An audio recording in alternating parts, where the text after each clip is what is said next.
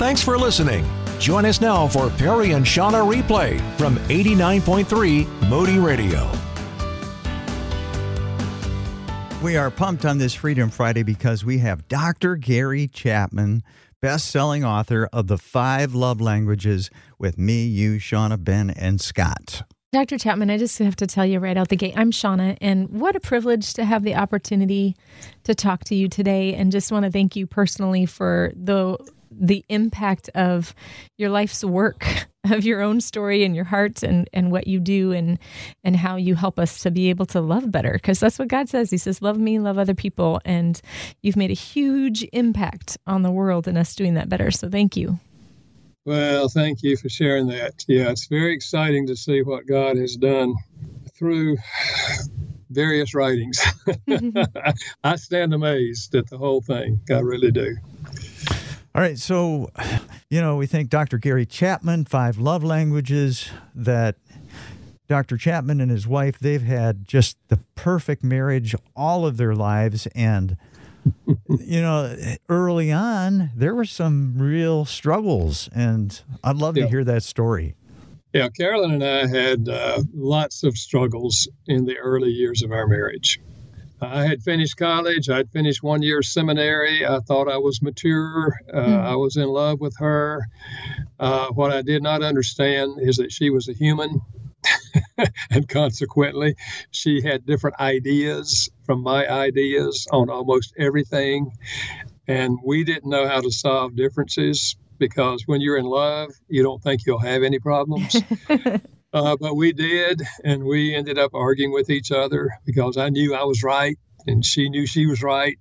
I remember one night uh, it was pouring down rain outside, and we got into an argument. And in the middle of the argument, she walked out the front door into the rain. Mm. And I thought, man, this is bad. Mm. If a woman walks out in the rain, it's bad. you are right about so, that. yeah. So, you know, I, I, I think God used all those struggles in our lives to give me empathy for people who are struggling because that's what I've done with my whole life is try to help couples who are struggling in their marriage. And I have great empathy for them. You know, when they sit in my office and say, uh, we just don't have any hope for our relationship. It's gone on too long. There's too many problems. We just don't agree on anything, and, and we just have no hope. And I remember when I had no hope. You know, I just remember saying to God, I don't know what else to do. I've done everything I know to do. It's not working, and I don't know what to do. And really, and Karolyn, Karolyn affirms this the thing that held us together was we were Christians and we saw marriage as a covenant hmm. mm-hmm. that we made with God, not just each other. And that alone kept us together until we found answers on how to work through our differences. And so I say to my to couples in my office uh, when they tell me they have no hope, I say, you know, I, I can see how you got there. So why don't you go on my hope? Because I have hope for you. I mean, I've worked with couples through the years and I have hope for you. So if you're willing to go on my hope and try some things differently, and if they are, and they will do some of the things that we talk about, their marriage begins to change like my marriage began to change. So, you know, I, I just, uh, you know, God uses our, our failures in our lives as well as our successes. And the failures often teach us things that we need then to share with other people. Did you ever have the thought like, oh no, this isn't going to make it? This marriage won't make it. I know you that you fell back on the covenant, which is what we need to do. But did you ever have that despairing thought like, oh my gosh, it's not going to happen? Yeah, yeah, I did. I just thought, I don't know how it can get better because she's not listening. she would just listen, I know what would make a good marriage, but she wouldn't listen. You know, and of course, she felt the same way about me, you know, that I, I just, I was always had to be right, you know. And, uh, so, yes, yeah, I had the sense. I don't know how it's going to work. And here's the other thing two weeks after we got married, I enrolled in seminary to study to be a pastor. So here I am studying to be a pastor and miserable in my marriage. Mm. You know, and I and, and I, I remember the day I finally said to God, I don't know what else to do. I've done everything I know to do. It's not working. And I cannot, I can never get up and stand in front of people and preach hope to them when I don't have any hope.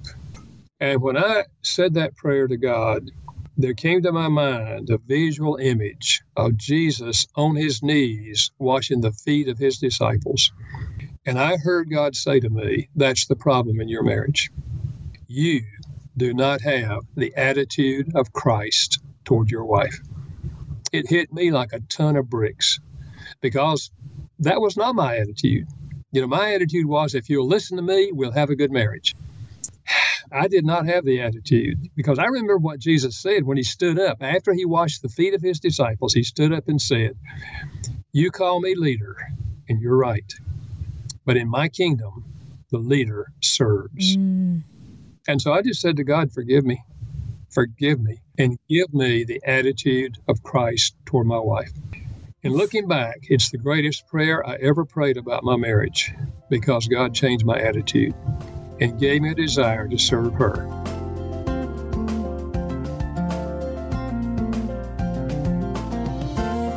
Probably think that Dr. Gary Chapman wrote the five love languages, has the perfect marriage, always has had the perfect marriage, but when he first got married, he thought he knew it all. Surprise, surprise. He thought he knew it all, and it it drove a wedge in his marriage and one day his wife walked out into the rain. She was so upset. And he had times when he wondered, I don't know if we're going to make it.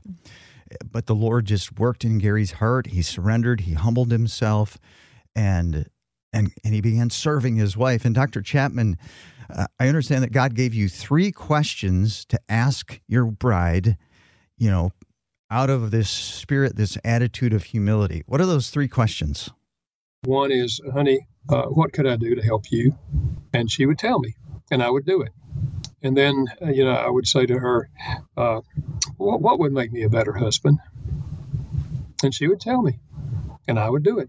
mm-hmm. You know, when you have the attitude of service, your life begins to change because yeah. you have a you approach things totally different. And when I started, you know, responding to her that way, it was not overnight, but probably three months later, she started asking me those kind of questions. Mm-hmm. Honey, what can I do to help you today? How can I make your life easier? How can I be a better wife? You know, so what happened was when God changed my heart and my attitude, and I started approaching her with an attitude of serving her and enriching her life, God used that to influence her to have the same kind of attitude toward me you know, we've always, uh, everybody's always said you can't change your spouse. And that's true. We can't change our spouse. We can't make them do anything, but we can influence them. And the greatest influence we can have is an attitude of love, which is an attitude of service. And when you have it, one of you can start it and you will influence the other person. Now, you can't guarantee that they'll turn around and that they'll begin to have that attitude toward you, but it's the greatest influence you can have on them is by serving them.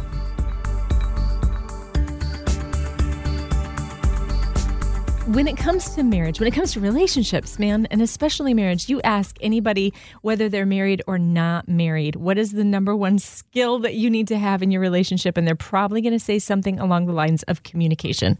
We know that that is so important, but it is so hard. Why is communication yeah. so hard? Well, you know, the elements of communication are talking and listening. Why is that so hard? I'm, I'm, asking the same question right. you're asking. And uh, I think because sometimes we talk and we say things, but the other person doesn't hear what we mm-hmm. said. They hear something differently because they're listening not only with their ears, they're listening with their emotions. Mm. And sometimes it's the way we say it, sometimes it's the the, the facial expression when we're talking that communicates to them something different from the words that we're saying. But I think it all starts with uh, an attitude of really consciously trying to understand the thoughts and feelings of the other person. Uh, ask questions. When they say something, ask questions. Honey, is, is this what you're saying? And you repeat what you think they're saying And likely they'll say, well, that's not exactly what I'm trying to communicate. And they'll say it in a different way. But you keep asking questions until you can honestly say, I think I'm beginning to understand what you're saying. And I can see how that makes sense. It always makes sense in their head. And when you listen long enough and ask enough questions, you can honestly say, I can see how that makes sense. It's not that you agree with it necessarily, but you can see now how they are thinking the way they're thinking and how they're feeling the way they're feeling. And when you say that, that, that I can under, I understand what you're saying, and I can see how it makes sense, you are no longer an enemy fighting a battle. Mm-hmm. You're a friend who has listened to them empathetically. Then you can say, now, honey, let, let me share my perspective and, and, and see if you can understand what I'm thinking and feeling. And because you have heard them well, they're very likely going to be open to hear you well. And when you can start listening to each other, trying to understand not only their thoughts or their ideas, but their feelings, then communication becomes a positive experience. And it is. It, it is like oxygen to the body. Communication is to a relationship. And if I'm to be totally honest, I am actually not capable of doing this on my own. For in my yeah. in my own relationship, it wasn't until I practice the presence of God in such a way that even as my spouse is sharing what he's going through and what he's feeling, that I go, okay, God, you're right here, right now, and I don't have to defend myself.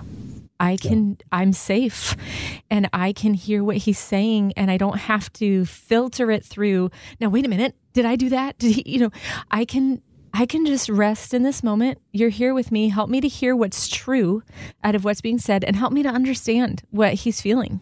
But on my own, I can't do it, honestly. Yeah, you're, you're exactly right. You know, Jesus said this in John 15, verse 5 I'm the vine, you're the branches. You abide in me, you bear fruit. Without me, you can do nothing. One of the greatest lessons I ever learned in my life that without the help of God, I can't do anything. I can't even breathe without the help of God. You know, uh, so I think Christians have it on non Christians because we have outside help. By nature, all of us, Christians and non Christians, are self centered. Mm-hmm. And there's a good part to that. It means we feed ourselves, we sleep, we get exercise, we try to take care of ourselves. But when that becomes selfishness, and we approach all of life with the attitude, what can I get out of this? Two selfish people will never have a good marriage. But because we know Christ and because we've invited His Spirit into our lives, we can count on Him to begin to change our way of thinking, change our attitude toward the other person. And He gives us the ability to listen realizing this is a person, and we don't think this in our mind. This is a person made in the image of God. Mm-hmm. I happen to be married to them. God loves them with an unending love. So, Father, pour your love into me and let me be an agent for loving them, your agent for loving them. Mm. We have outside help. You're right. And uh, that's why I think our relationship with God greatly influences our relationship with our spouse. And I have to say, Dr. Chapman, that my marriage has shown me how incredibly selfish I am. yes. But I'm not as selfish as I was. And in terms of communication, you know, and just being humble enough to listen, God has brought hardships into my life to humble me and cause me to be in a position where I can listen because I'm more humble. So he uses the, the hardships to create humility, which makes me a better listener. Does that make sense? Absolutely. Yeah, absolutely. Absolutely. And I think that's why when anyone is going through difficult times, if we realize that God wants to use the hard places in life just as much as he wants to use the easy places in life. In fact, he probably uses them more deeply mm-hmm.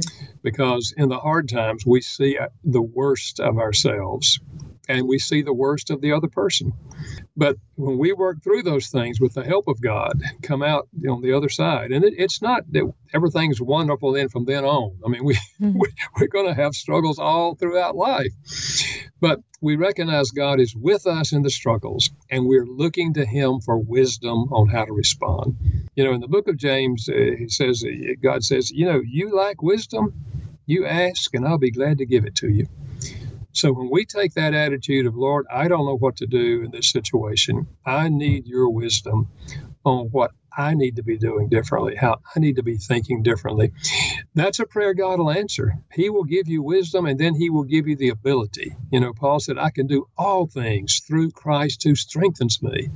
Without Him, I can't accomplish anything. With Him, I can accomplish everything that He has in mind for my life.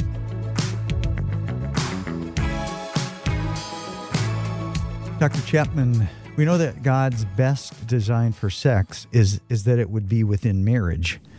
But it seems like we've taken that message in the Christian culture and we've said sex before marriage, bad, even evil.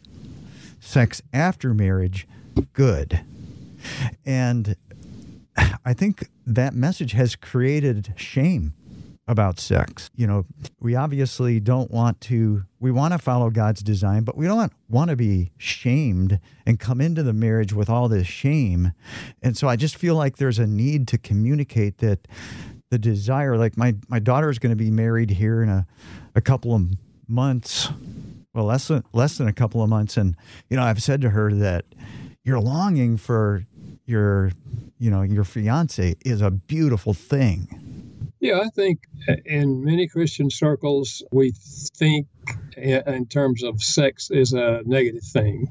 It's a bad thing because so in the church we have emphasized, you know, that sex outside of marriage is not what God had in mind, and it's very, very clear in the Bible. And sometimes the overflow of that is that well, this is just a bad thing anyway. Listen, God ordained it. Mm-hmm. He looked at Adam and said, "It's not good for this guy to be alone." I'm going to make him a helper suitable for him. And they're going to become one flesh. And almost all commentators agree that that little term, one flesh, talks about sexual intimacy. They're going to become one. There's something about sex in marriage that unites that couple in a deep, deep way. And I think that this is why God reserved it for marriage. It is to be a unique expression, uh, something we don't experience with anybody else, that bonds our hearts and lives together. That's God's intention. And that's why when I do a marriage seminar, I do a whole session on the sexual part of marriage because many, many couples, uh, Christian couples, are struggling with this part of their marriage for many different reasons. Sometimes background, things they've experienced before they got married, all sorts of things. But God intends this to be a, a bonding experience. But everything else in life influences the sexual part of marriage because we're not just physical beings, we're emotional beings, we're spiritual beings. And all that has to come together uh, for sex to be what God intended it to be uh, for the Christian marriage. Also, I think one of the, you know, the simplicity that Perry was talking about of, you know, sex before marriage bad, sex in marriage good. That part, sex in marriage good, is like, uh, wait a minute. you know, what if you're married and it's not good? You know, yeah. there's so much more to it. Talk a little bit about that, about just continuing with your sexuality to pursue holiness within your marriage. Yeah. I think, as in every other area of life, we have to grow together. Uh, whether you're talking about uh, sports or whether you're talking about uh, uh educational ideas or as in every other area of life, we have to grow together. That's why I often use the term growing marriage. Hmm. I don't I don't ever talk about perfect marriages. I talk about growing marriages. Because whatever the area of life we're talking about, we have to grow together. We have to grow together in communication. You know, we have to grow together in how we do things. You know, even simple things like washing dishes or loading a dishwasher. we, we have to grow together in how to do this that, that works for each of us. So that's true in the sexual area. Uh, it's not that we just get married, jump in bed, and everything is absolutely incredible, wonderful. No, no, no, no. Men and women are different different sexually, like we're different in every other way. Mm-hmm. And we have to learn to work together and grow together. This is why communication in this part of the marriage is important.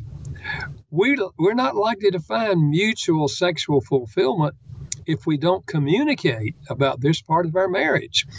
And part of that can involve reading books that have that cover this idea uh, from a Christian perspective and, and discussing the things that are in the chapters in that book.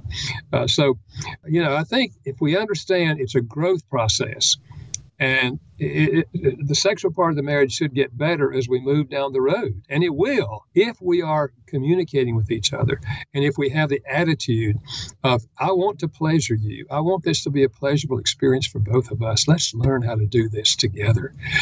So, again, communication is at the heart of growth in every aspect of marriage.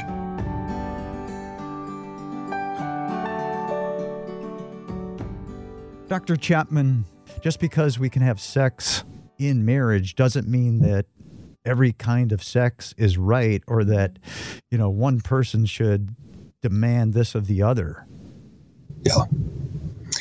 Yeah and i think that's a common problem and often it's the husband who is demanding things of the wife. The bible says you know you're supposed to yield to me and meet my needs and well the bible talks about mutually meeting each other's needs and when we take an attitude of demanding that you do this or that for my satisfaction, uh, that's not the attitude of Christ. The attitude of Christ is, honey, how can I pleasure you? I want to do something that's pleasurable to you. And, and let's face it, we have different ideas on what's positive and what's negative in the context of sex and marriage. But that's why we have to discuss with each other and be empathetic with each other and not demand or push push each other to do things they don't want to do. That's not that's not love. So, and I think here's another problem that so many men get involved in pornography and they expect their wives to be like what they're watching on, on the screen. That's an unreal world. Mm-hmm. That is not the world of marriage. And so uh, I think a whole lot of husbands are going to have to wrestle with uh, the fact that they have been so influenced by pornography and that they bring all that into the marriage and they set themselves up for discouragement in the marriage. So, you know, I, again, I think we have to hold up the sexual part of marriage with before God and say, Lord, you know what I've done in the past. You know my experiences that are back there and how they're influencing my mind. And I pray that you'll deliver me from all of that and let me be realistic in our marriage relationship and open in our relationship and see it as a growing thing. So teach us together, Lord, uh, what is healthy for each of us. And I think if we take that attitude, uh, we will find mutual sexual fulfillment. And if you're a guy and that's hitting you like, ouch, ouch, that hurts, I can identify. I've had to have that conversation with the Lord. And I could say a whole lot more, but just let letting you know that I've had to work through that. And I encourage you not to, you know, when we feel shame, when we feel guilt, we go the other way. Mm-hmm. You know, we don't, those are the worst feelings, guilt and shame. But Jesus can take that and he can cleanse us, heal us, and renew our minds. Mm-hmm. Yeah, I mean, that's back to Adam and Eve in the garden, right? Shame, guilt, hide. But God says, Walk with me, come out. Where are you? You know, I want to be in close proximity with you. And we all have a lot to learn when it comes to loving each other well.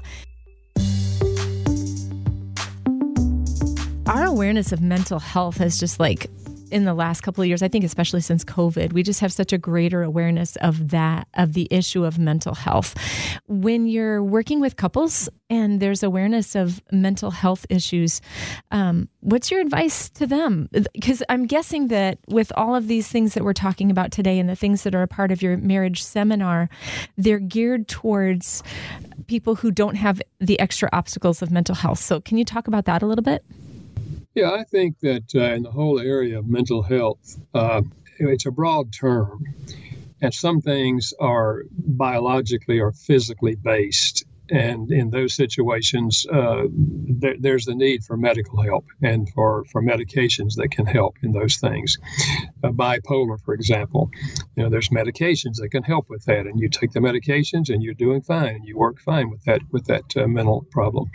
Uh, there are other things that fall in the broad category of mental health that uh, don't have a physical answer. It's not a chemical thing. it has to do with with trauma, emotional trauma, things that have happened in the past to you or things that are happening to you now. And and uh, and typically many of those it's it's not a medical thing. It's it's a it's a, an emotional uh, thing. And this is where counseling can be so helpful. Uh, and, and you know, I say to people who are going into counseling, listen, get the best training you can get because I can tell you counselors are going to be needed as the years go on. And many counselors right now are overwhelmed because they have so many people wanting to see them. Mm-hmm. So uh, but the good news is there is there is help available, and so what I say to couples is recognize if there seems to be mental problems, explore it with a counselor, explore it with a with a medical doctor, and uh, and seek to get to the root of what the problem is, and then what is the solution. Uh, so because we have to grow in understanding before we can grow in knowing what we should be doing. The wisdom of Dr. Gary Chapman with us via Skype, and you got a chance to see him up close and in person in April because he's coming. He is. Let me turn your mic on.